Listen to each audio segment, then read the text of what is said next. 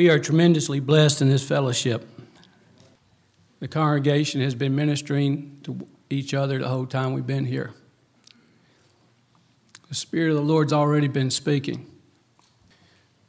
The Spirit of the Lord's already been ministering. As we was going through the service, I was thinking about a scripture in 1 Corinthians that talks about every believer has a psalm, every believer has a teaching, every believer has something to contribute to the body of Christ. And when every member is contributing, every uh, member is a active contributor in the body of Christ. Uh, it tells us in that section of Scripture that's when people get saved. And I want to pray right now if there's anybody present here that's not saved, that this will be the day of their salvation. Let's pray together. Our Father, what a glorious reality to worship together, to sing together, to testify together. And as Bob so, so well put, Lord, it's not a testimony of how well we've done something. It's a testimony of your, your grace every step of the way. In the midst of our infirmities, in the midst of our suffering, in the midst of our failures, in the midst of our stumbling and bumbling along. We thank you, God, that you're the God of all grace. And if there's anybody that needs to respond to your grace today, if there's anybody here that's been thinking, I'm going to try to get it together, I'm going to try to make myself presentable to God, one of these days when I've got it all together, I can approach God. I pray you'd help them to see, God, they got to die right now to anything self could ever do and realize they are in desperate need of your son's life, desperate need of his grace. Lord, you don't go to the doctor when you're well, you go to the doctor when you're sick. And if anybody will just admit that today and say, I'm a sinner, I need the great physician to heal me of the sin uh, disease of my soul. Lord, if anybody needs to call upon the name of the Lord Jesus Christ and be saved, I pray they do it today. In His name, amen. Now, as I talk about the name of the Lord Jesus Christ, uh, I'm so excited about getting into John 14, 15, 16, and 17. I don't know how long it's going to take me to go through these chapters. It's, uh, these are so wonderful chapters. And in the midst of it, uh, the Lord makes this promise, and I've been meditating on it all week. It's not related to my sermon at all. But because there's so much emphasis thus far on the name of the Lord Jesus Christ, I want to mention this. In John 16, Jesus said, Hitherto have you asked nothing in my name. Ask, and what will happen? You shall receive. That your joy and my joy can be full. Now, I'd like to just encourage you. Uh, we always kind of know when we pray at the end of our prayer to pray in Jesus' name. It's kind of like an accepted thing we all understand as believers. But I'd like to encourage you to pray with faith in the name of the Lord Jesus Christ and all that his name stands for. Don't just tack something on at the end of the prayer. Amen all through the prayer. Pray in the power of His name. Because the Lord said, if you pray in my name, I will respond to what you're praying about in marvelous ways. The Bible says there is no other name given among men whereby we must be saved. The Bible says, Whosoever calls upon the name of the Lord shall be what? The Bible says the name of the Lord is a strong tower. What do the righteous do when they got adversity? They run to what? Run to the name of the Lord. I just want to give a little admonition here about the power of our Lord Jesus Christ's name, and I, I include with that the power of his blood. In the name of the Lord Jesus Christ and through the power of his redemptive atoning blood. Put those two together with faith. I'm not just saying say it because the pastor said it. I'm saying pray it in faith and believe it. Amen? That God would put a hedge of protection around us in the name and through the blood of the Lord Jesus Christ. Now, with that said, I'm getting ready to preach on heaven. That's wonderful, isn't it? The, these words, these first words of John 14, let not your heart be what? Let not your heart be troubled. Now, if we did a survey and we, we begin to ask people, do you believe we live in a troubled world? What kind of answer do you think we would get? I think by far, unless somebody's just kind of like out there in la la land, you know, by far, uh, if you're honest, you'd say, yeah, we live in a troubled world. I mean, if you listen to the news anytime, anywhere, you're going to find out we got a troubled world going. Amen? All you got to do is talk to your neighbor, talk to your friends, talk to the people around you, and find out you got a troubled world going. Furthermore, if I were to do a survey and ask, has there ever been a time in your life that you've dealt, had issues with a troubled heart? How many people have issues with a troubled heart? I would have to say that this is one of those universal uh, realities of life. It reminds me of uh, 1 Corinthians 10 13. There hath no temptation taken you. If, if one person has had a troubled heart, what does that mean? That means that every person has had a troubled heart. And all through our life, we're facing the um, great immensity of trouble. The trouble that the Lord's talking about here is not minor. When you read these chapters, as we get into these chapters, he's, he's going to say later in these chapters, men are going to put you to death, and by putting you to death, think they are pleasing God. Now, that's big time trouble. That's big time trouble. We're not talking about minor trouble. The Lord said at the end of John uh, 16, I believe it is, the, all the, uh, he spends four chapters here explaining how not to have a troubled heart. It's not just a few verses. That's why I'm looking forward to it. But in uh, end of John 16, he said, guaranteed in the world you will have what? Guaranteed. That's why I don't, I don't get too befuddled about the coming tribulation. I don't get too messed up with that. Because the Lord says, as long as you're in this world, you're going to have tribulation. He says, even now you are facing Antichrist. Amen? It's not a matter of what's going to happen one day, it's a matter of what's happening today. And I guarantee you, our Lord Jesus Christ is the spiritual overseer, the spiritual protector, the spiritual provider in the midst of raging storms, raging trouble. And I guarantee you that you're not going to have this peace in your life as if the trouble goes away. Is there always going to be something? There's always going to be something behind the something that you could be troubled about. This is a lifetime pilgrimage battle as soldiers of Jesus Christ to know how to have an untroubled heart. And it's like somebody saying, this morning, I found an answer for cancer. And nobody's going to have to have cancer anymore. I tell you, that'd get a lot of people's attention. Well, the Lord Jesus Christ says, I've got an answer for a troubled heart. That ought to get everybody's attention. Amen? Now, you ever hear that song, Just a Little Talk with Jesus Makes It Right? I haven't sung that for a long time.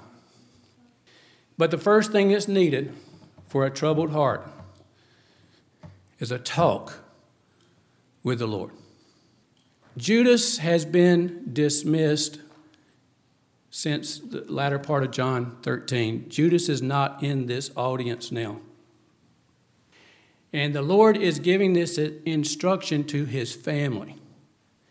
He's giving this instruction to the people of God, the saints of God those who are truly saved, those who are truly born again, those who truly are his disciples. He didn't give this until Judas was absent.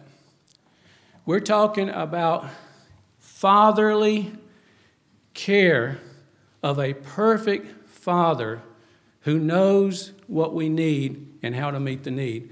The first thing the Lord talks about here is in my Father's house. Right? We're talking about paternal, fatherly care. We're talking about pastoral care. We're talking about the great shepherd of the sheep. One of the things that's bothering these apostles the most is that Jesus says he's leaving and they can't go with him. Now think about it. Every for the last 3 years of their life, whenever they had terrible, hard, difficult, challenging, painful situations, situations with legions of demons and all the rest of it, situations on the Sea of Galilee when not only was the boat in the water, but the water was in the boat, and they had to say to the Lord, they didn't have to say it, but they did say, Lord, don't you care that we perish? These men of God had been with Jesus long enough to know that when hardship come, adversities come, problems come, pain comes, suffering comes, hard cases come, he always knew what to do with it. Amen. I tell you, our Lord Jesus Christ is the same yesterday, today, and forever. Now, this is a rhema. A rhema is when God gives you a word for your situation. Uh, there's something in His word that applies to your situation and it gives you the encouragement you need, the hope you need, the stamina you need, the faith you need, the courage, and so forth. It's when God's word comes alive in your situation, for your need, for your problem. This is a rhema from, from the Lord Jesus Christ. It's a rhema for his apostles. As far as what they're presently facing, what they're presently facing is immense. Just take Peter. Just take Peter and the last part of 13, if you look at the last part of 13, the whole context here. Peter had said, and by the way, not only do we need a heart to heart talk with the Lord, if we're going to get an untroubled heart, we have got to have a heart to heart, heart to heart, fatherly talk with the Lord to get our heart unburdened. But secondly, we got to understand that the Lord knows our trouble better than we know it ourselves. We think we know our troubles, but He knows it better than we know it. Peter thought he knew himself, but the Peter knew uh, the Lord knew Peter better than Peter knew himself, because Peter said, "Lord, I'm willing to die for you." Now, I want to just compare this to Luke uh, 22, I think it is. I want to just, I'm trying to show how intense the trouble is and I'm trying, what I'm trying to show here is not just for Peter, but for the, the early church and what the early church needed and what we need today. This is a rhema from, from God for every generation. Let not your heart be troubled. It's a rhema from God. The first thing the Lord said about Peter have you ever called your child by their middle name? Now, whenever you use their middle name, usually, at least it's been my experience, there's something pretty intense going on.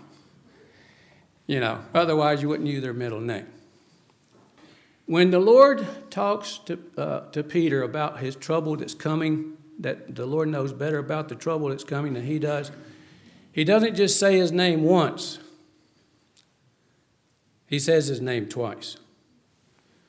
And you say, Pastor, what are you trying to say? I'm trying to say, if there's anybody who understands the intensity of your troubles, the Lord does. The Bible says that Jesus Christ is a man of sorrows, right? And what else? Acquainted with grief.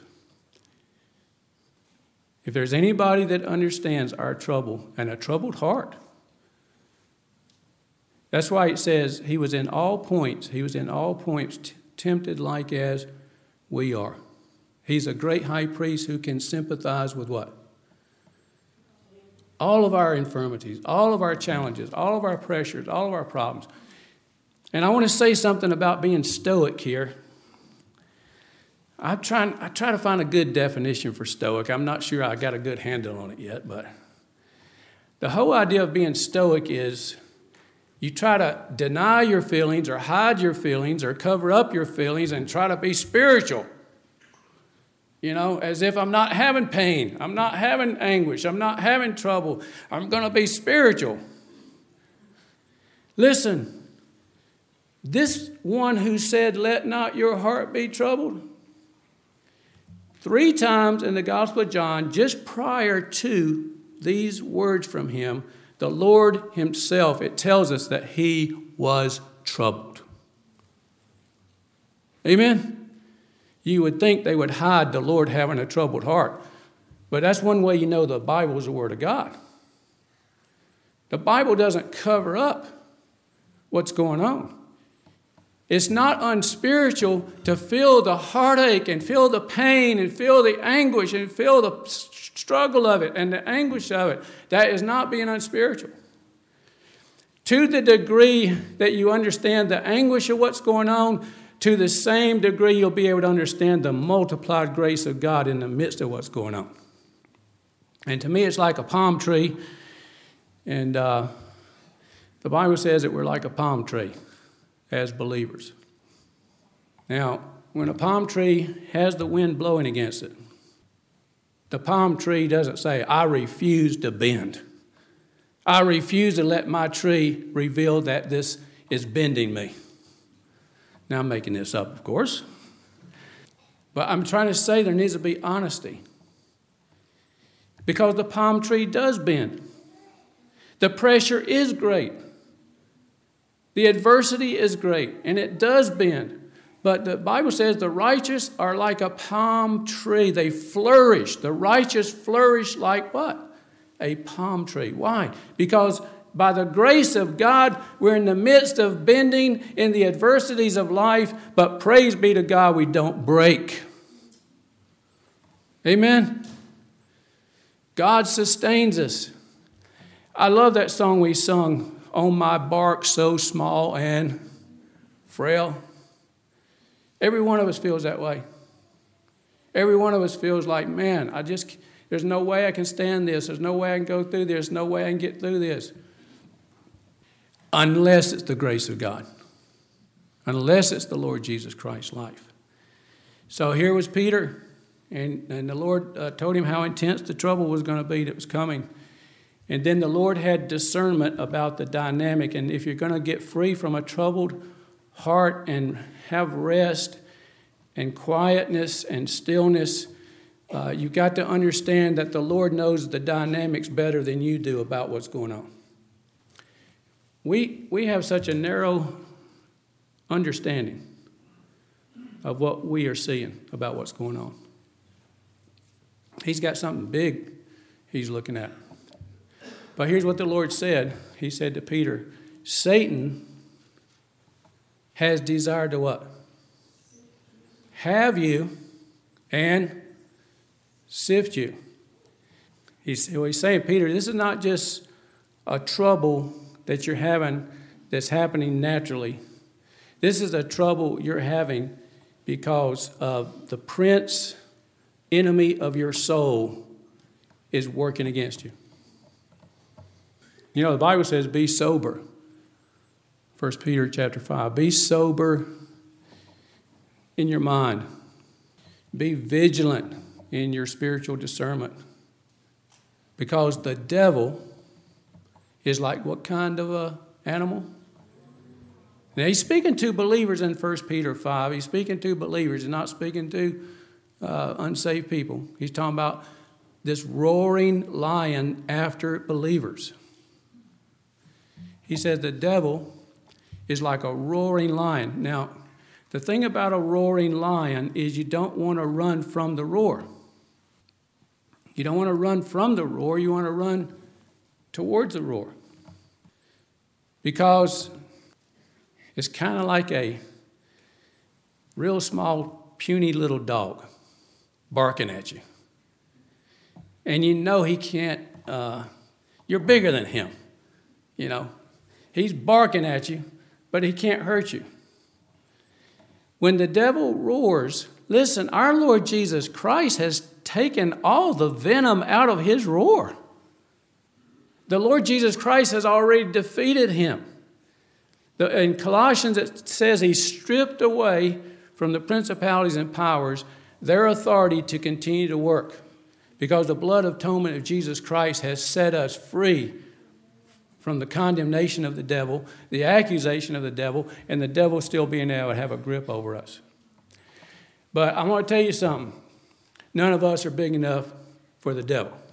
That's why the next thing the Lord said was, and we need to be so thankful for this. The next thing the Lord said to Peter about his trouble, he says, I have prayed for you. Amen? I tell you, you've got the Lord Jesus Christ praying for you, guaranteed results. And it wasn't just that he was praying for Peter. In Hebrews, it tells us in Hebrews that the Lord Jesus Christ ever lives in his resurrected state. He ever lives. And what's he doing in his ever living resurrected state? He ever lives to do what? Make intercession for, for us. Now, when the Lord is doing the praying for us, and when the Lord has won the victory for us, the re- results are going to be guaranteed. One of the things that uh, really helps me here when he's talking about heaven and he's talking about these 11 men, let's look at this together in John 14. Let me ask you a question. If the Lord Jesus Christ has taken care of my eternal destiny, and my eternal destiny is absolutely certain, absolutely sure, absolutely a reality that I have everlasting life. If He's taking care of my eternity, can He take care of me temporally? That's why I think the Lord starts talking about heaven here the very first thing he starts talking about when he says, Let not your heart be troubled. He says, Look, if I've got you covered for all eternity, and you say, Pastor, what are you trying to say? I'm trying to say that these men he's talking to about heaven are not on probation whether they're going to make it or, or not to heaven. When he says, Let not your heart be troubled, he says, I go to prepare a place for you, and I will come again and receive you unto myself. Who's going to make sure that these 11 men get there? The Lord's not going to lose any of them. I tell you, it's a wonderful thing to know. And know that you know that you know that you know that you have heaven already in Jesus Christ. Amen? I love that song. It says, Heaven came down. Listen, heaven's still coming down. The first thing, what I'm trying to say now is we're not just waiting for heaven, we have an opportunity on earth to experience some, something of a taste of heaven already. Now, to, the reason I say that is because the first thing it tells, the first, does anybody remember how many verily, verily statements there are in the Gospel of John? 25. The first one, the Lord Jesus says, You're going to see the heaven, and what condition is the heaven going to be in? It's going to be an open heaven. I tell you, that's something worth meditating on. That's something worth digesting. That through the redemptive work of the Lord Jesus Christ, the heaven has been opened. And he says, You're going to see the angels of God ascending and what else? Descending. Has the Lord Jesus Christ made it possible for his believers who are truly, who truly know him, to be able to experience something of what's going on in the heavenly places already. We're not just waiting to experience it, we can experience it right now. You say, How do you know that for sure? Well, it was mentioned last Sunday or Sunday before last in our testimony time. Blessed be the God and Father of our Lord Jesus Christ. Ephesians chapter 1. Who has blessed us with how many blessings? Woo, full coverage. Full coverage, man. You don't have to read the fine print. it says the same thing about the Word of God. Uh, uh, the Word of God is, um, uh, which one I'm looking for here? All Scripture is given by inspiration of God, and it's profitable for what? doctrine, reproof, correction, and instruction in righteousness, that the man of God will have about 20% of what he needs. That the man of God I have about 50% of what he needs. At the man of God I have about 80% of what he needs. It says the man of God will be thoroughly, adequately, sufficiently furnished to every need of his life through the Word of God. And that's why Jesus said, if it were not so, I tell you, the veracity of the Word of God, the veracity of the Lord Jesus Christ's words, I tell you, it's absolutely dependable. The Lord's saying, if what, whatever you need, I will make sure I tell it to you. Amen? And God made sure it was in His Word, His written Word. So we're blessed with all spiritual blessings. And where are those blessings? Heavenly places. And so, as we understand our inheritance in Jesus Christ in the heavenly places, we can already experience something of that here on earth. We already have an inheritance in Him. Amen. You know, in Ephesians it says that we need our eyes open to understand the hope of our calling and the riches, the riches of what? The riches of our inheritance. It's already ours. Now, that, takes, that leads me to the one of the most important words is the first word. Does everybody see the first word? In the King James, the first word is L E T. I have come to, um, in my life, park on that word and not pass quickly by it. For instance, uh, in Colossians, it says, we talk about peace in here, John 14. Later on, Jesus says, when he says, Let not your heart be troubled, my peace I give unto you, right? Later on in ch- chapter 14. Not as the world gives, give I unto you. Let not your heart be troubled. He's going to say the same thing later on. But in Colossians, when it talks about the peace of our Lord Jesus Christ, it says, Let the peace of Christ reign. Let the peace of Christ rule. When, when, when, the, when the God uses that word let in His Word, it's something that's already been provided. It's something that's already been given. It's something that's already ours. And it's not a matter of being worthy of it. It's not a matter of attaining it. It's not a matter of somehow trying to get it. It's ours because we are sons of God. In Romans 8, it says, We are heirs of God and we are joint heirs with Jesus Christ. Amen? That's why he says, My peace, my peace, what do I do? I give it to you. Now, the word let, I want to spend some time on it because, uh, practically speaking, how do, how, how, do, how do we experience what is ours in Jesus Christ? One thing for sure, guaranteed, the devil doesn't want us to experience it. Amen? And if we don't stand upon the Word of God by faith, we'll never be able to experience it. This is a spiritual battle. Uh, let's use the armor of God. Has God provided armor for every believer in the battle of life?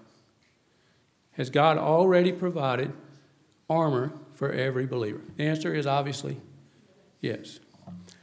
Most of us know what it is helmet of salvation, shield of faith, sword of the Spirit, breastplate of righteousness, shoes of the gospel of peace. Right? God's provided the armor, but I want to ask you a question Does God put the armor on for us? It's provided. Now, it says in that chapter, it says, put it on. We have a responsibility under God to, uh, you can use whatever word you want, appropriate what is ours, reckon to be true what is ours. I think one of the biggest battles we face in life is God's word is reality, and if we don't believe God's word, we live in fantasy. Now, is it a reality? For instance, and I'm please, I'm not trying to minimize the pain and the heartache and the suffering of the fiery darts of the devil. But when it talks about the army of, armor of God, it says that the devil will shoot fiery darts at believers. Right? And it says if we have our shield of faith in place, what does God promise we'll be able to do with those darts? How many of them? We'll be able to quench every fiery dart of the enemy with, without any qualification, without any exception. But you got to have the, the, the, shield of faith in one hand, and you also got to have what? Sword of the Spirit in the other hand. I'm not going to be able to do what I need to do with the shield of faith if I don't have the sword operating, if I'm not reckoning the sword to be true. Amen? Because when the devil came against the Lord Jesus Christ, all three times the Lord responded, It is written. And we need to be able to do that. How do we cast down imaginations? How do we cast down the lies of the devil, which most of his fiery darts are just lies? Amen? Most of his fiery darts are just lies. But if you believe the scripture and you reckon the truth of reality of what God says, God says you can quench every fiery dart. And I like to think of it this way I pray this way Lord, not only would every fiery dart be quenched, but would you turn every fiery dart into a fiery blessing? Would it just cause it to backfire? So that instead of there being anything set back, may your kingdom move forward more powerfully. May people get saved as a result of these fiery darts and everything he's trying to do. The Lord said to Peter, Satan has desired to have you and sift you as wheat. And I've had enough scripture already here to let us all know every one of us has an intense battle with the, the heavenly realm. The Bible clearly says we wrestle not against flesh and blood, right? But we wrestle against these principalities and powers. That's why it's so important, as I started this message, to pray in the name of the Lord Jesus Christ and through his redemptive atoning blood. Because we overcome this great dragon, the devil. How do we overcome this great dragon? The very first thing it tells us in Revelation is by the blood of the Lamb praying on the basis of the blood, coming to God on the basis of the blood. And by the way, the Lord says it's essential for you that I go away. It's essential, essential for you that my redemptive work be applied in the heavenly places. In Hebrews, it talks about the blood being sprinkled on the mercy seat of heaven. Amen? That's why the Lord he says it's essential for you to go away. Because if the blood is sprinkled on the mercy seat of heaven, that's going to give liberty now to the workings of the Holy Spirit. There's going to be a great dispensational, cataclysmic shift in the birth of the church of Jesus Christ, and the Holy Spirit of God is going to indwell every believer the body will become the temple of the Holy Spirit. And he says, I, mean, I, can't wait to get to it. He talks about what the Holy Spirit's going to do in believers' lives. He says the Holy Spirit will lead every believer into how much of the truth? Wow. Man, that's, that's, that's precious. Not a matter of your intellect. Not a matter of did your preacher have a good week and did he have a good sermon? Amen? Who's going to lead you into all the truth? Holy Spirit. It's guaranteed. It's absolutely guaranteed. And he goes into great detail. As a matter of fact, he says, I will not leave you like an orphan. I'm going away. But if you want to get a, a restful heart and a peaceful heart, I'm, I'm getting, I'm, what I'm setting up here is something far greater and far more wonderful. Not only will I be with you, I will be in you. Amen? The Holy Spirit, the indwelling of the Holy Spirit within. Listen, how many of you have ever had computer problems? What does that have to do with the Holy Spirit? Huh. Well, I always picture this by having computer problems and me trying to figure out my computer problems. And then you got this manual about that thick, you know. You're trying to, uh, you know, where's the answer? And, you know, I've always thought, man, wouldn't it be nice to have the guy who made the computer, made the software sitting next to you? Or even better, that guy living where? In you. I tell you, it makes a difference when the one who created it all, the one who formed it all, the one who shaped it all, the one who set it up, he knows how it's supposed to run. Amen?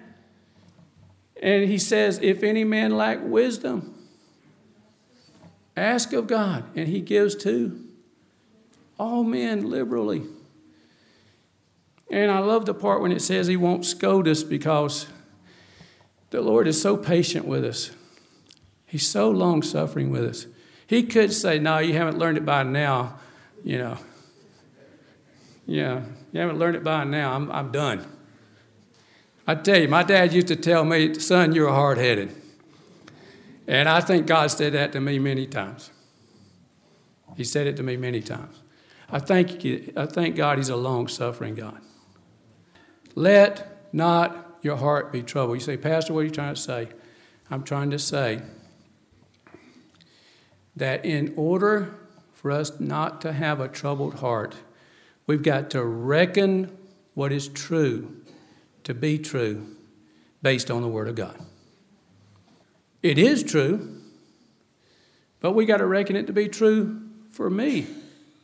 I've got to reckon it to be true for me. The Bible says, work out, doesn't say work out somebody else's salvation for them, right? You work out your Oh, we're not talking about working for salvation. We're talking about you uh, reckoning to be true what's in the Word of God and say, I refuse to believe the devil's lies. Amen? Because this is the truth. This is the truth. Uh, in, just, in just a few verses right after this, Jesus is going to say, I am the way. What else am I? I am the truth. What else am I? I am the life. And so if it's contrary to what Jesus said, it's a lie. Because Jesus is the truth. Amen? All right, let's pray together. Our Father, we're just getting started here. There's a number of things I'd like to say about what heaven is like. It's so wonderful to think about heaven. It's so wonderful to think about your Son preparing a place for us. And if he's preparing a place for us for all eternity, and he said to every one of those 11 men, I will come again and I will receive you unto myself. I thank you, Father. Lord Jesus didn't lose any of those men. He made sure of their heavenly home. He's making sure of what it's like in the heavenlies. He's making sure they get there. And I want to thank you that the Lord Jesus is coming back to escort us into the heavenly place. Thank you so much for the surety of eternity, for the surety of eternal life. And Father, I think of that scripture, and I want to finish with this. If God spared not his only Son, but delivered him up for us all, that our eternal destiny would be taken care of, how much more will He freely give us everything else we need in this life?